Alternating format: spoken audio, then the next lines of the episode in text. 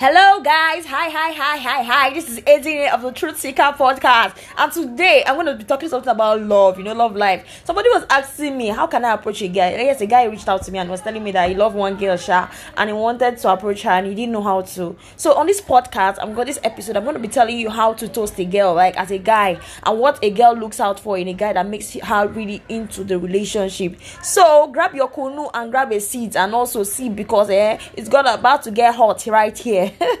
Let me play you one small music before we go. eh? eh? All right, guys, catch you on the episode.